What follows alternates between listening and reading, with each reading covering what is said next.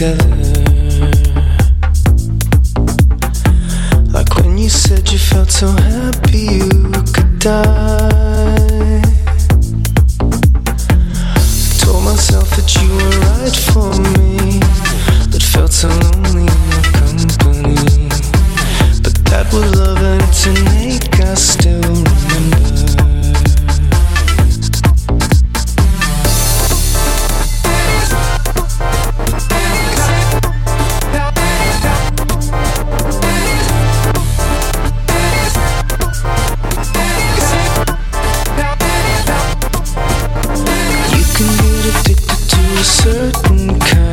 sadness.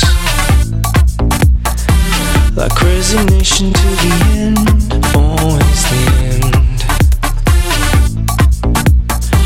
So when we found that we could not make sense, well, you said that we would still be friends.